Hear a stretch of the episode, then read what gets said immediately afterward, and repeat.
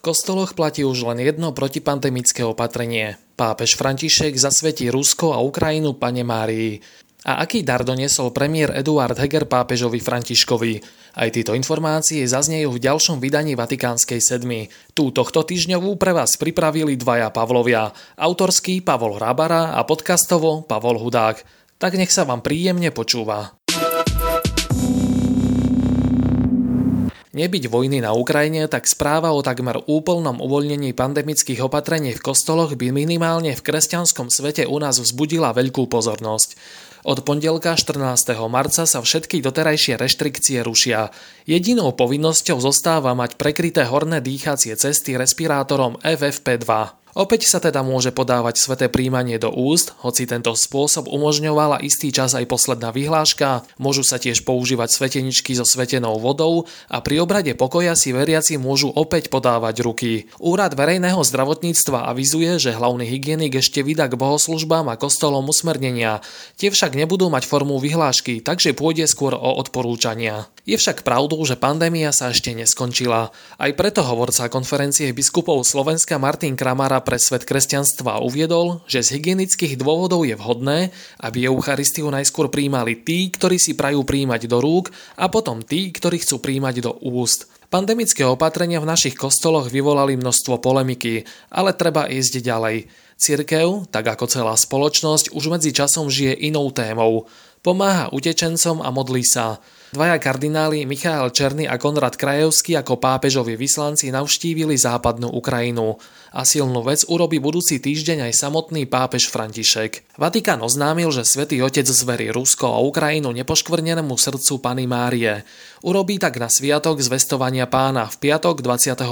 marca o 17. hodine v bazilike svätého Petra vo Vatikáne. Pápež tak reaguje na výzvu ukrajinských rímskokatolíckých biskupov, ktorí ho o to prosili osobitným listom začiatkom marca. Pri tejto príležitosti prinesú do Ľvova aj kópiu sochy Fatimskej Pany Márie priamo z Portugalska. Tejto súvislosti je zaujímavý aj fakt, že Rusko už raz bolo zasvetené nepoškvrnenému srdcu Pany Márie. Urobil tak pápež Jan Pavol II 25. marca 1984, keď spolu s biskupmi zasvetil Máriinmu srdcu celý svet. V cirkvi boli totiž spory, či rôzne zasvetenia Rusku vykonané predchádzajúcimi pápežmi splňali požiadavky stanovené panou Máriou počas zjavenia vo Fatime. Vizionárka sestra Lucia však v roku 1989 potvrdila, že pápež Jan Pavol II vyhovel žiadosti panny Márie o zasvetenie Ruska, aj keď ho priamo nespomenul. Rusko totiž bolo v tom čase súčasťou Sovietskeho zväzu. A prečo pápež František vyhovie žiadosti ukrajinských biskupov a zasvetí obe krajiny Márii opäť? Ako vysvetľuje v rozhovore pre svet kresťanstva profesorka teológie Jana Moricová, úkon, ktorý pápež vykoná, bude opätovným prejavom veľkej dôvery voči Bohu, stvoriteľovi sveta a pánovi dejín, ktorému nie je nič nemožné.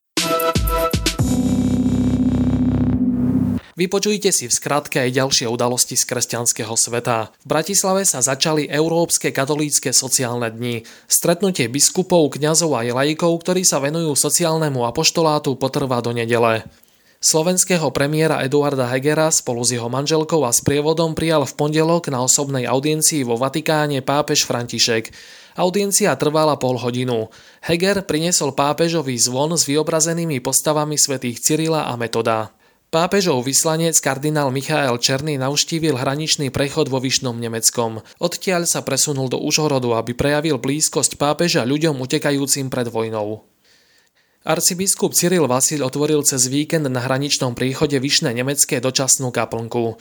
Bude slúžiť utečencom na krátky oddych, modlitbu a rozhovor s kňazmi. Patriarcha Ruskej pravoslavnej cirkvi Kiril a pápež František v stredu spolu cez video hovorili o konflikte na Ukrajine, pričom obaja vyzvali na pokračovanie rokovaní o dosiahnutí mieru. Ruská pravoslavná cirkev v Amsterdame sa pre vojnu na Ukrajine rozišla s Moskvou. Cirkev v Španielsku identifikovala vyše 500 prípadov sexuálneho zneužívania detí. Prevažná väčšina prípadov sa odohrala pred viac ako 30 rokmi. Po prípadnej jadrovej vojne bude musieť ľudstvo začínať od nuly, varoval pápež. V závere generálnej audiencie sa spolu s veriacimi pomodlil za trpiacich, ukončenie násilia a obrátenie agresora. Kijevský metropolita Epifánik vyzval všetkých náboženských predstaviteľov na svete, aby odsúdili postoj moskovského patriarchu Kirila k vojne na Ukrajine. Ten podľa Epifania v nedennej kázni žehnal vrahom a hrdlorezom. Viac o spomínaných témach, ako aj ďalšie zaujímavé články si môžete prečítať na stránke svetkresťanstva.postoj.sk. Vy, čo pravidelne počúvate Vatikánsku sedmu, ste už na záver zvyknutí na knižnú bodku. Dnes však knižnú bodku nahradí divadelná bodka. V Prešovskom divadle Viola totiž oživili posledné a zároveň nedokončené dielo spisovateľa Vincenta Šikulu, ktorým je román o blahoslavenom biskupovi Petrovi Pavlovi Gojdičovi, Udri pastiera. Ako informuje tlačová kancelárie konferencie biskupov Slovenska, v inscenácii s rovnomenným názvom sprevádza biskup Gojdič spisovateľa Šikulu.